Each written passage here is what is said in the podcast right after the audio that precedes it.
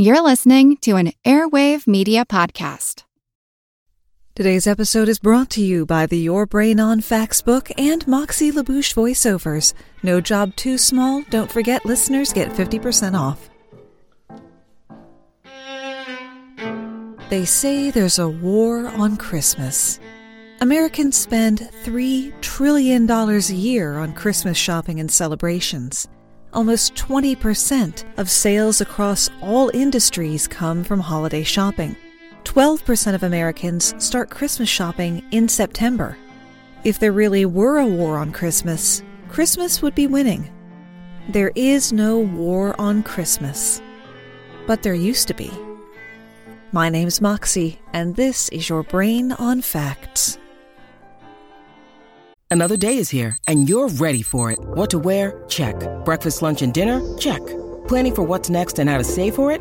That's where Bank of America can help. For your financial to-dos, Bank of America has experts ready to help get you closer to your goals. Get started at one of our local financial centers or 24-7 in our mobile banking app.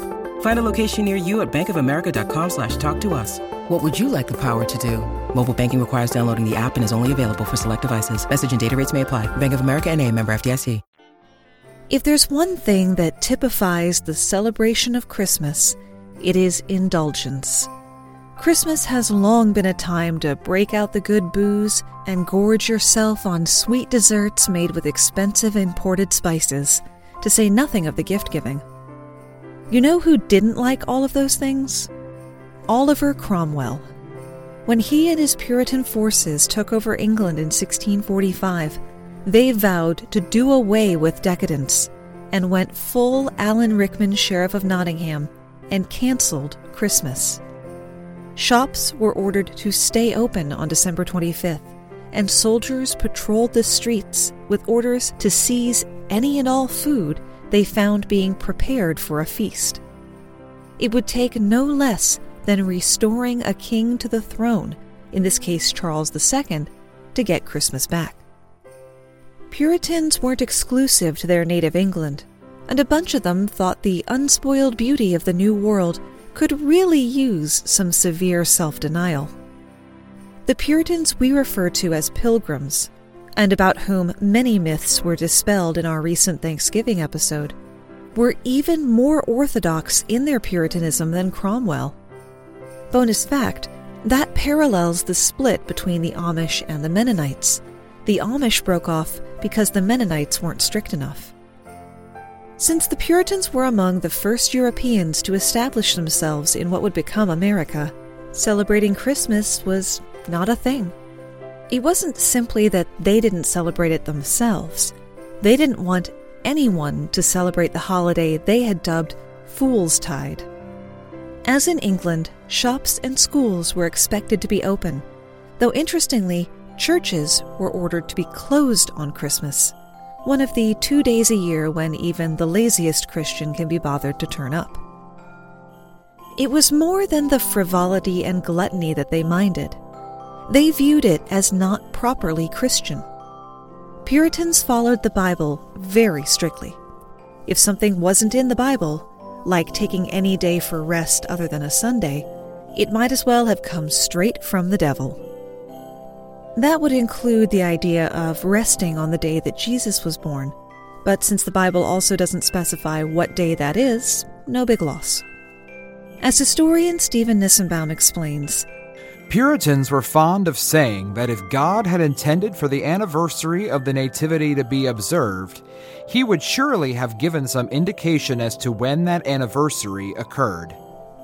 The date of December 25th wasn't officially the Mass of Christ until the 4th century, when Pope Julius I subsumed the Roman festival of Saturnalia into a Christian celebration, which gave us some of our most enduring traditions, like holly and candles. Puritans were also not keen on the papacy, so they didn't care if it was official.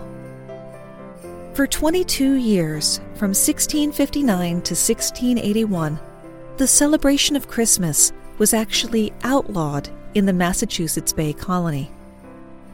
The law went into effect one year after the Brits had gotten their Christmas restored by, well, the Restoration.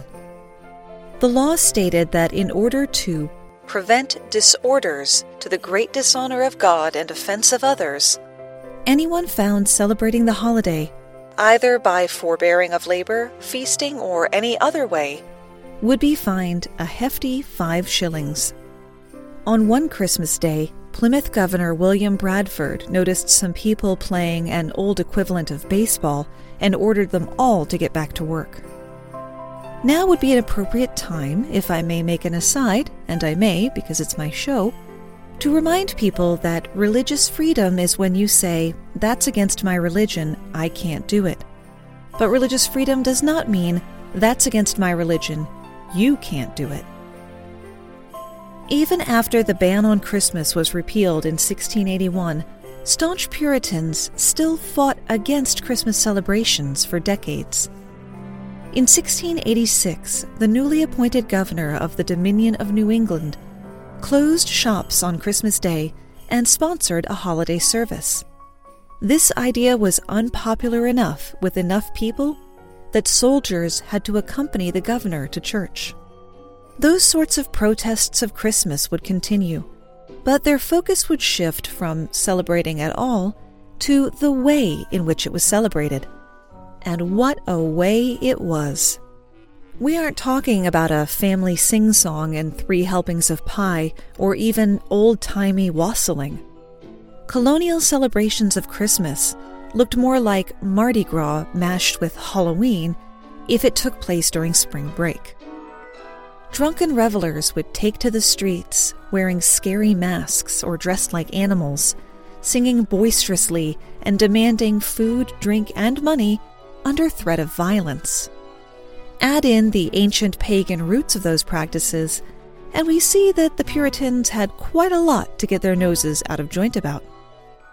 Boston minister Cotton Mather preached to his congregation more than 30 years after the law's repeal the feast of Christ's nativity is spent in reveling, dicing, carding, masking, and in all licentious liberty, by mad mirth, by long eating, by hard drinking, by lewd gaming. Oh, wait, those are meant to be bad things.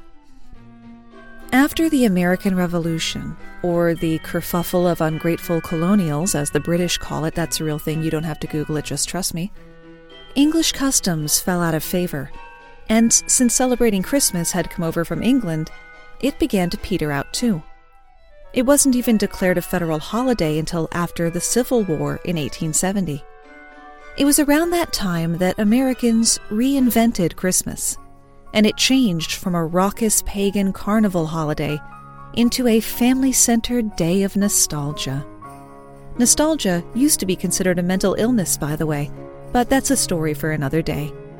So, why the shift? The early 19th century was a period of class conflict, high unemployment, and rioting by the lower classes that tended to come to a head around Christmas time. One such Christmas riot in 1828 moved the New York City Council to institute the city's first police force in response. This motivated certain members of the upper class to change the way people viewed Christmas. Literary figures like Washington Irving, the man who helped codify the until recently unchallenged view of Christopher Columbus. In 1819, Irving wrote The Sketchbook of Geoffrey Crayon, Gent, a series of stories about the celebration of Christmas in an English manor house, wherein the rich person invites the poor into his home and the two classes of people get along swimmingly and celebrate with, quote, ancient customs.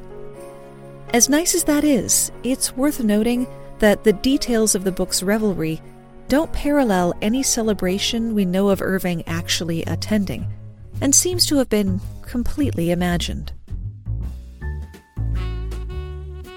It's the season of giving, and you can give love to your favorite podcasts as easily as telling a friend or sharing or retweeting one of their social media posts. It's immensely helpful.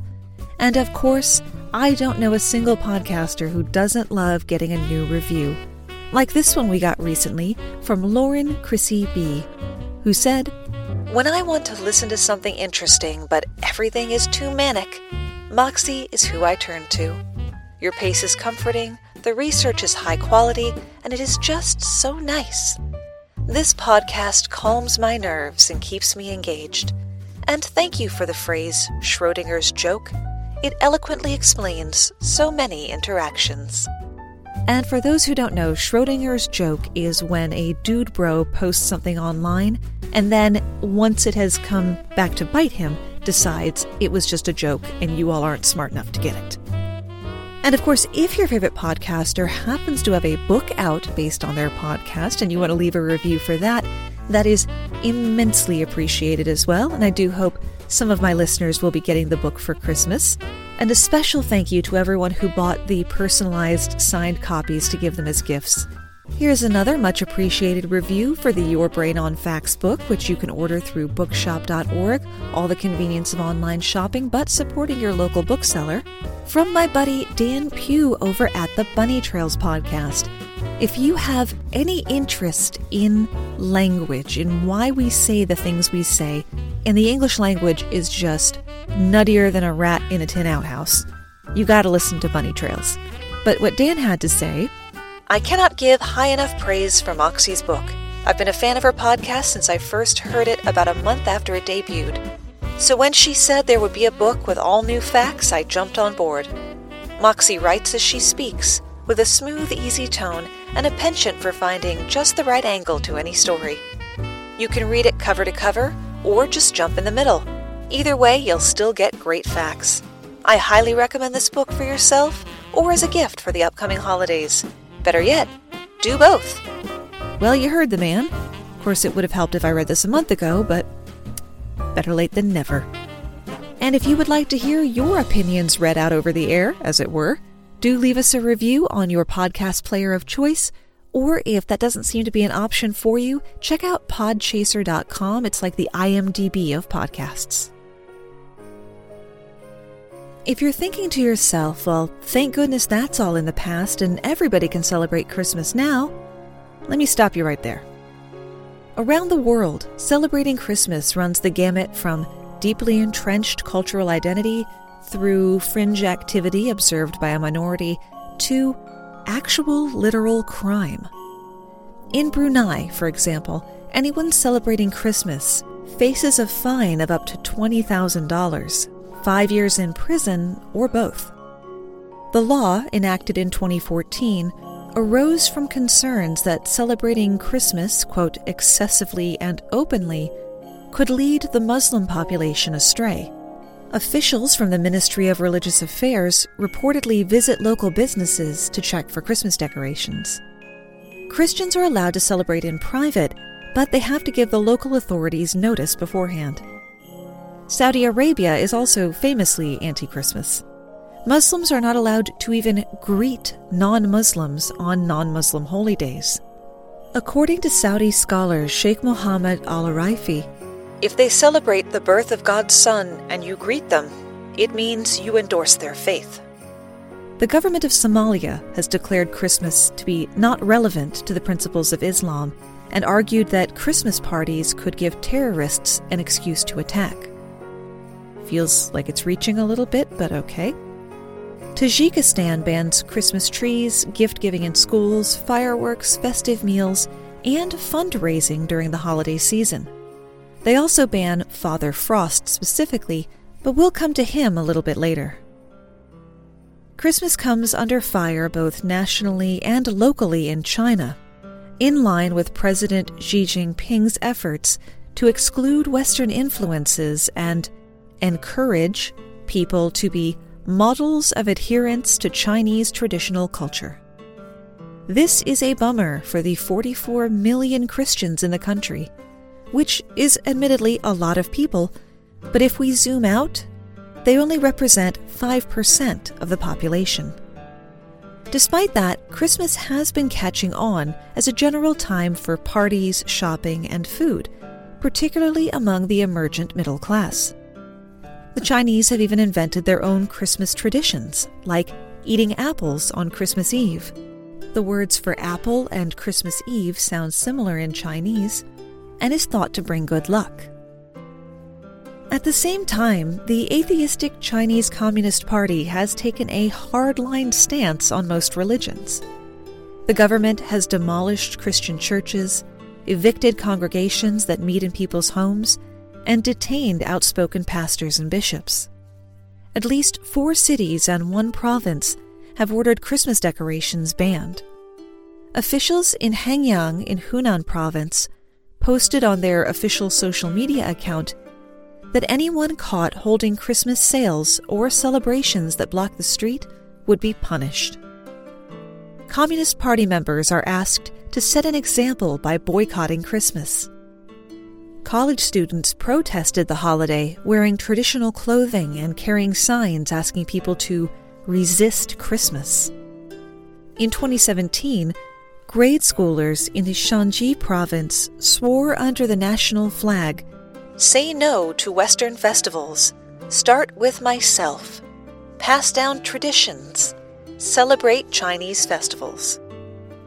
In Langfang, a city of 4 million southeast of Beijing, government employees must report public Christmas displays and celebrations, and vendors selling Christmas goods are to be, quote, cleared out. Similarly to Somalia, Part of their justification for this is supposedly the safety of the celebrants, citing tragedies like the New Year celebration in Shanghai in 2014, where a crowd of 300,000 people trampled three dozen people to death. If we're talking about anti Christmas rules in places with strict control over their people, we can't leave out North Korea, which has outlawed the celebrating of Christmas entirely.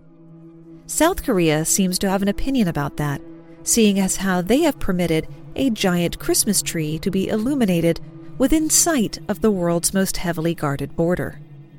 That was in 2014, coincidentally the same year as the film The Interview, which supposedly precipitated the hacking of Sony Pictures, one of the biggest cyber intrusions to date. Before I go further into the story, I do want to say this is another one of those times where Lots of articles were written when the action was incipient, and then it seems like the world lost interest and nobody reported on the outcome.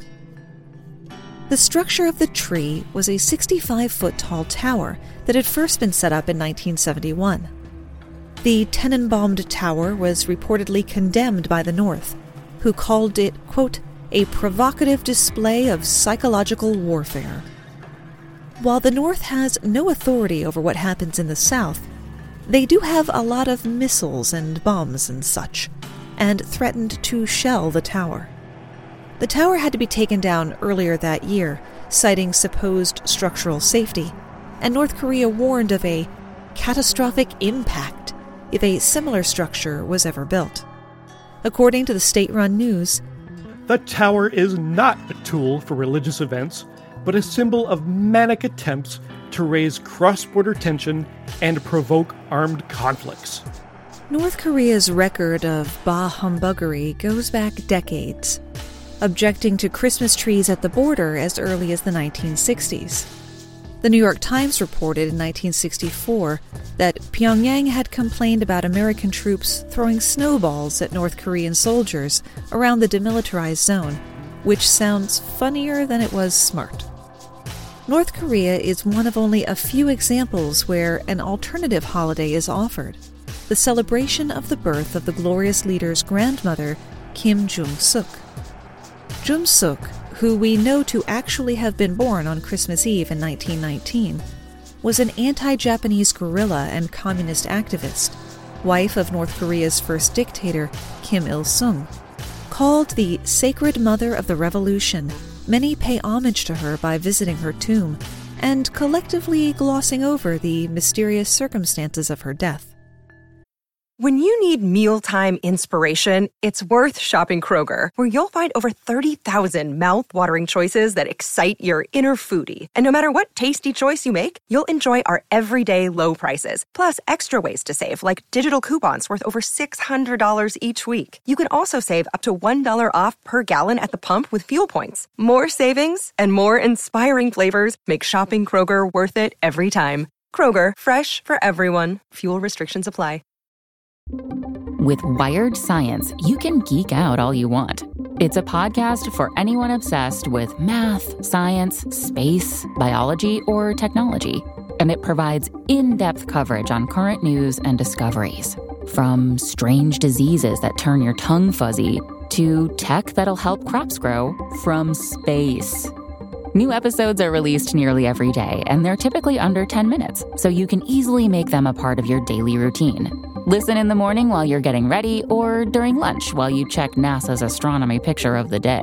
Check out Wired Science now, wherever you get your podcasts. That's Wired Science, wherever you get your podcasts. Officially, North Korea is an atheist country, and so much as carrying a Bible can result in imprisonment or even death.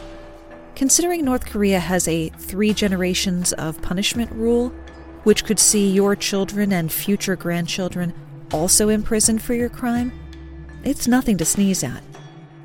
According to North Korean teaching, Kim Il sung and his son Kim Jong il are god kings, and any other religious belief or symbol that suggests otherwise is suppressed. One man who escaped the regime told Business Insider There is no Christmas in North Korea. I did not know what it was. Christmas is Jesus Christ's birthday, but North Korea is obviously a communist country, so people don't know who Jesus Christ is. They do not know who God is. The Kim family is their God. Strangely, evergreen trees festooned with lights and baubles can be found around Pyongyang, but they stay up year round, and most people who see them are completely oblivious of their meaning. North Korea isn't the only country to both outlaw Christmas and try to supplant it with another holiday.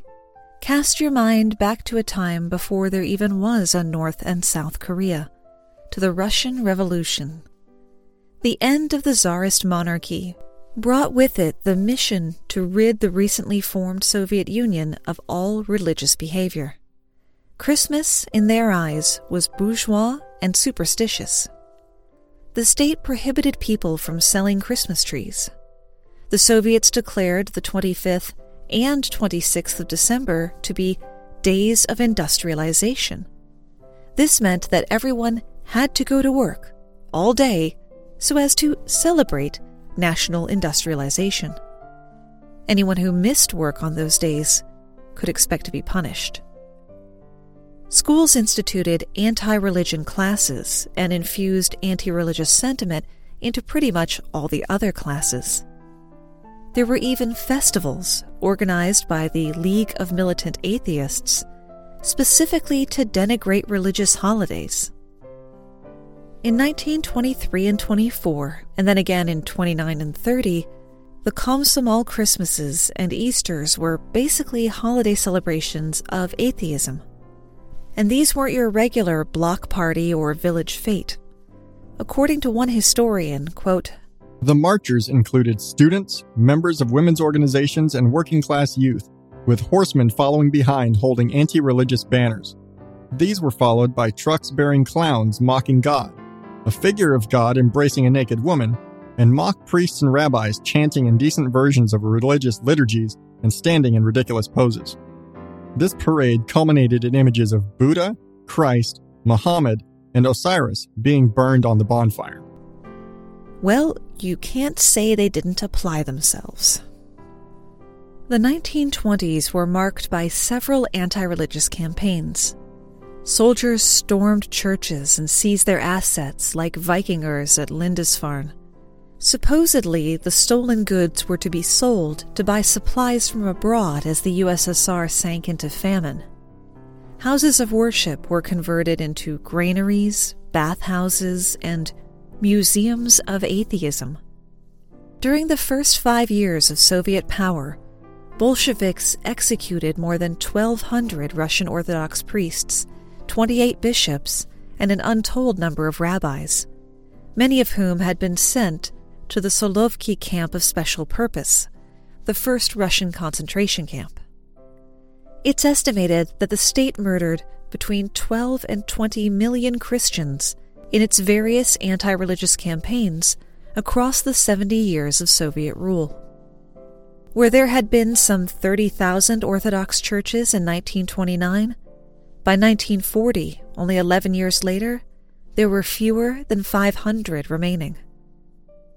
In 1932, Stalin issued the Five Year Plan of Atheism, which called for Not a single house of prayer shall remain in the territory of the USSR, and the very concept of God must be banished from the Soviet Union as a survival of the Middle Ages and an instrument for the oppression of the working masses.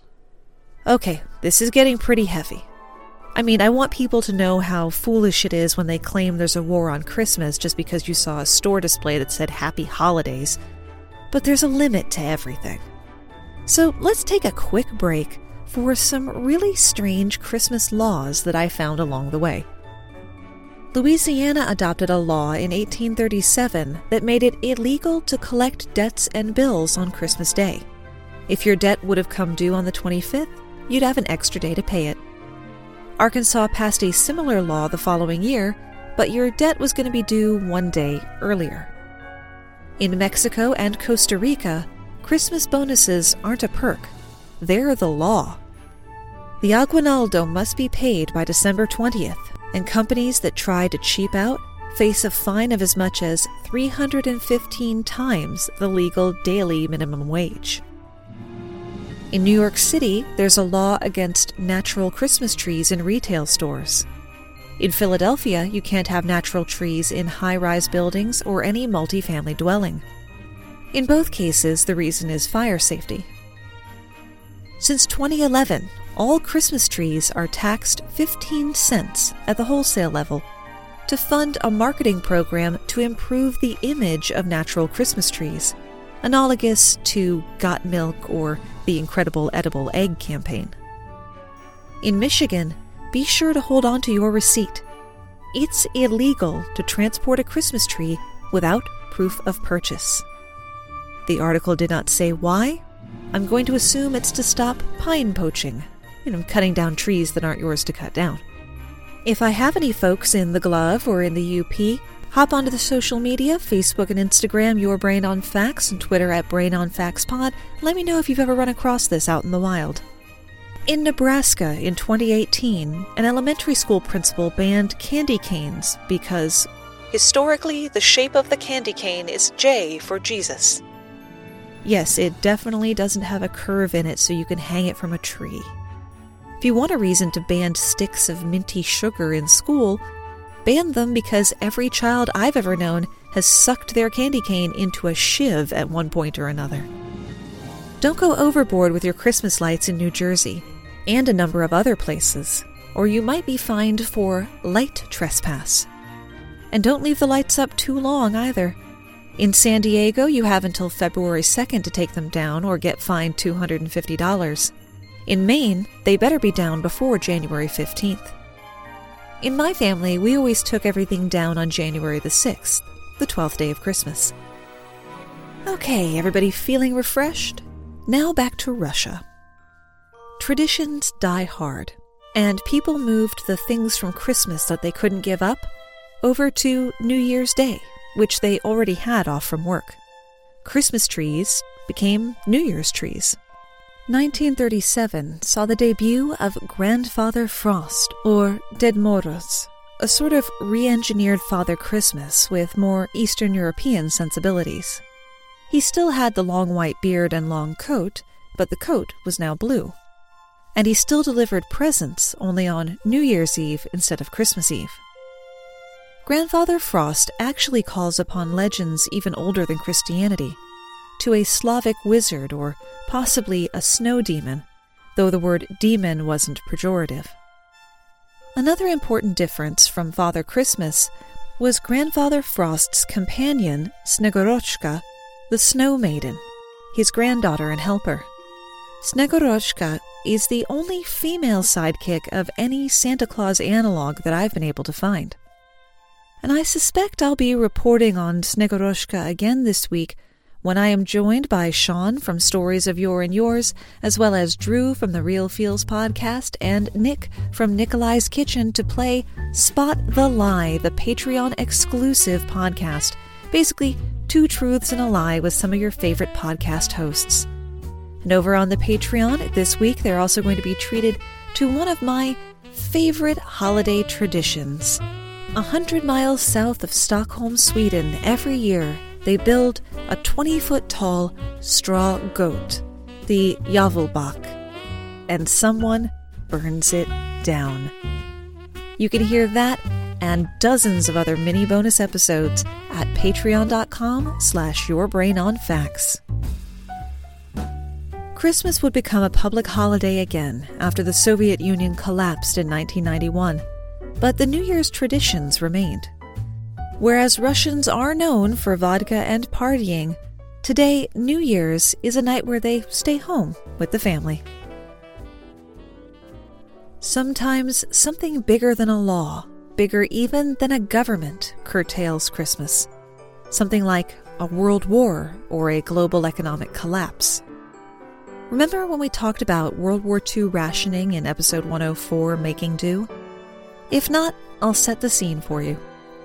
Britain imported a great deal of its food, so the Germans sent U boats to take out the merchant navy. Rationing was introduced in January 1940 and would extend well into the 1950s, initially restricting bacon, butter, and sugar. By 1942, Meat, milk, cheese, eggs, cooking fats, and other foods were rationed. Many foods that weren't rationed were prohibitively expensive. People were encouraged to grow or raise as much food as possible.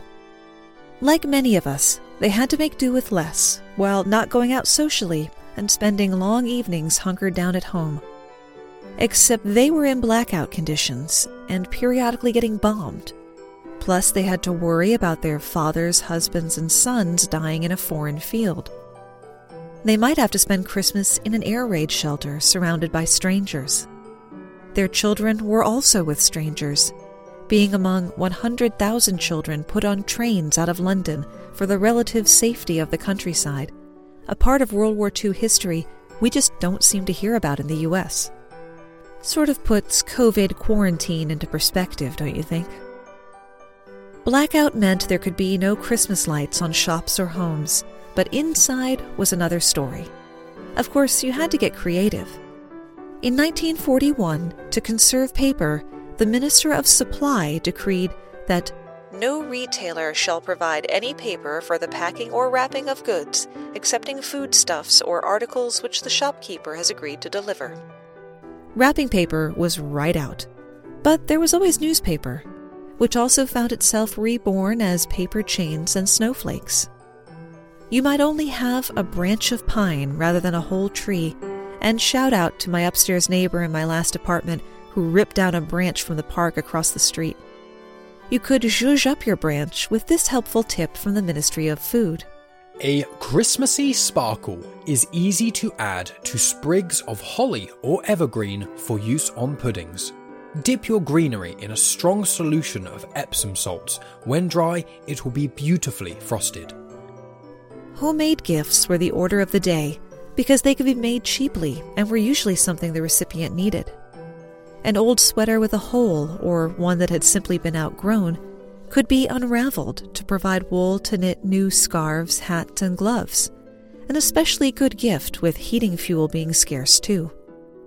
Jam, made from fruit grown in the family's allotment, became a sweet treat to top the coarse but filling national loaf.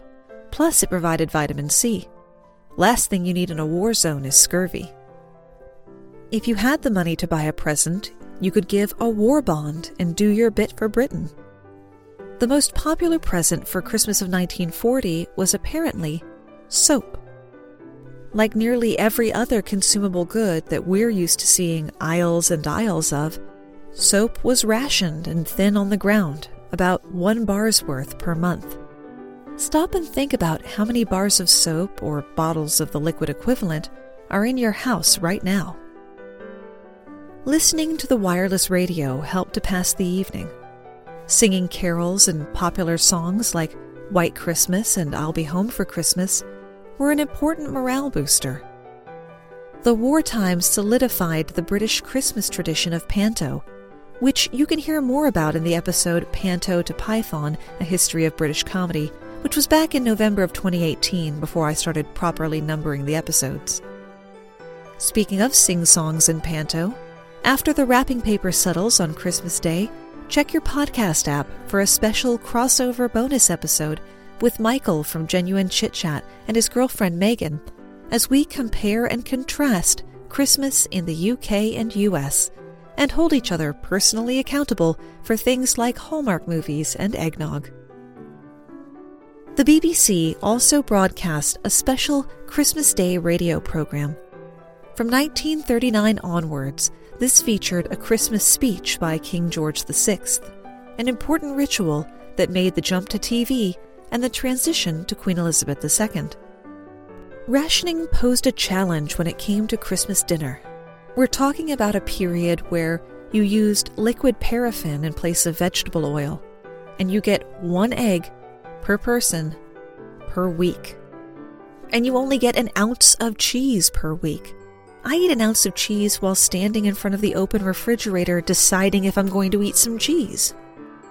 The government temporarily raised sugar and tea rations, and clever homemakers saved ingredients weeks or months in advance. You probably couldn't get your hands on a turkey, but maybe you could barter with someone who raised rabbits, or you had enough room to raise backyard chickens. People also participated in pig shares, where they would go in together to buy a pig and pay to have it fattened, then at the end split the meat after the government took half for the soldiers, of course. Or they could put some bricks of spam together and pretend it was a whole ham. Carrots from the allotment could sweeten Christmas puddings, and breadcrumbs would make it stretch to feed a few more people. As the war progressed, much of the Christmas dinner was subbed out with mock substitutes, like mock goose, i.e., potatoes, and mock whipped cream which was primarily margarine. Fruit bowls were right off. Fruit was entirely too scarce. In fact, an orange in your stocking, which today is used as a threat to naughty children like lumps of coal, was an incredible treat. Instead of fruit bowls, people were encouraged to make displays of veggies. The ministry commented that vegetables have such jolly colours. He's not wrong, actually. It wasn't all rosy in the wartime Christmases, of course. Factory workers were vital to the war effort, so they only got Christmas Day off and had to be back at work first thing Boxing Day, even though the 26th of December had been a public holiday since 1871. And that's where we run out of ideas, at least for today. Here we go into another holiday where we wish COVID wasn't happening.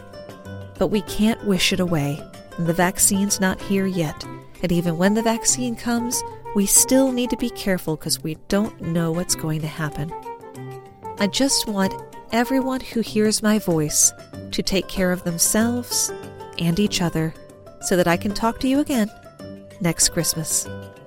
Special thanks to all of our guest quote readers this week Zack from Wasteland Active Radio, David from the Don't Assume podcast, Paul from Varmints, Adam from Odd Dad Out, Bill from Big Impact Radio, and Mike from Genuine Chit Chat.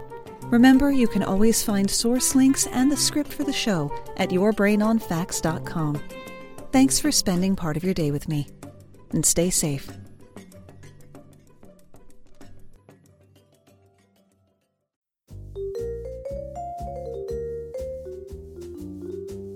Love history but hate when it's stuffy and boring? Well, look no further and join me, Katie Charlwood, your friendly neighbourhood social scientist and reader of books, as I delve into unsolved historical mysteries, murders by gaslight, and of course, women who have been misrepresented through all time. On Who Did What Now, the history podcast that's not your history class. Listen wherever you get your podcasts.